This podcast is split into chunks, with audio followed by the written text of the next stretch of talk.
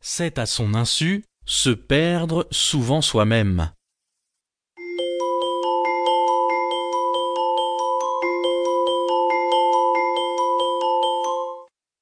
L'assemblée des souris. Les souris se réunirent tout un jour en conseil et examinèrent les meilleurs moyens de se mettre à l'abri des attaques du chat. On avait déjà discuté plusieurs propositions quand l'une des souris, personne d'importance et d'expérience, se leva et dit Je crois avoir trouvé un plan qui, si vous l'approuvez et le menez à bien, assurerait notre sécurité pour l'avenir. Voici. Il nous faut attacher au cou de notre ennemi le chat un grelot dont le tintement nous avertira de son approche. Cette proposition fut chaudement applaudie, et l'on avait déjà décidé de l'adopter quand une vieille souris, se dressant sur ses pattes, dit Je conviens avec vous tous que ce plan est quelque chose d'admirable. Mais puis-je vous demander qui va aller attacher le grelot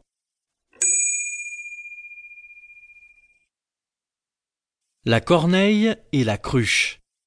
Une corneille altérée trouva une cruche qui contenait un peu d'eau, mais si peu que malgré tous ses efforts, elle ne parvenait pas à l'atteindre du bec.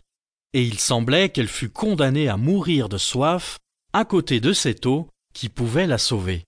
Finalement, la corneille imagina un plan ingénieux. Elle se mit à faire tomber un à un des cailloux dans la cruche. À chaque caillou, le niveau de l'eau s'élevait un peu, tant et si bien qu'il finit par atteindre le bord de la cruche. Et l'oiseau malin put assouvir sa soif. Nécessité est mère de l'invention. Les lièvres et les grenouilles. Les lièvres assemblés déploraient un jour entre eux la tristesse de leur vie, exposée à tant de périls et pleine de terreurs. Hommes, chiens, aigles, combien d'autres encore font de leur proie. Mieux vaut mourir une fois que trembler toute sa vie. C'est une chose dite.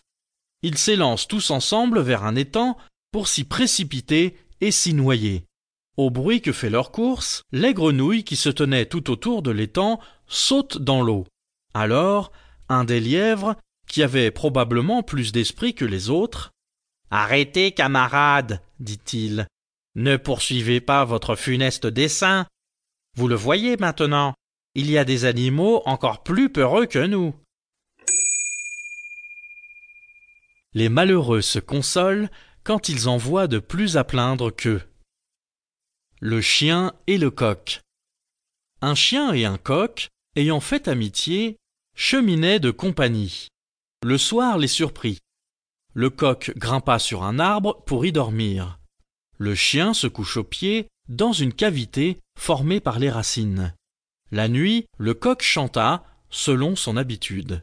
Un renard l'entend et accourt. Il s'arrête au pied de l'arbre et demande au coq de descendre auprès de lui et de contenter son envie d'embrasser un animal qui a une si belle voix. Le coq lui dit de réveiller d'abord le portier, couché sous les racines. Je descendrai quand il aura ouvert. Le renard veut appeler, en effet, mais le chien tout d'un coup bondit et le met en pièces. Les gens intelligents, quand un ennemi vient les assaillir, trouvent moyen de le renvoyer plus fort qu'eux-mêmes. Le renard et le bouc. Un renard était tombé dans un puits et il était bien forcé d'y rester, n'ayant aucun moyen d'en sortir.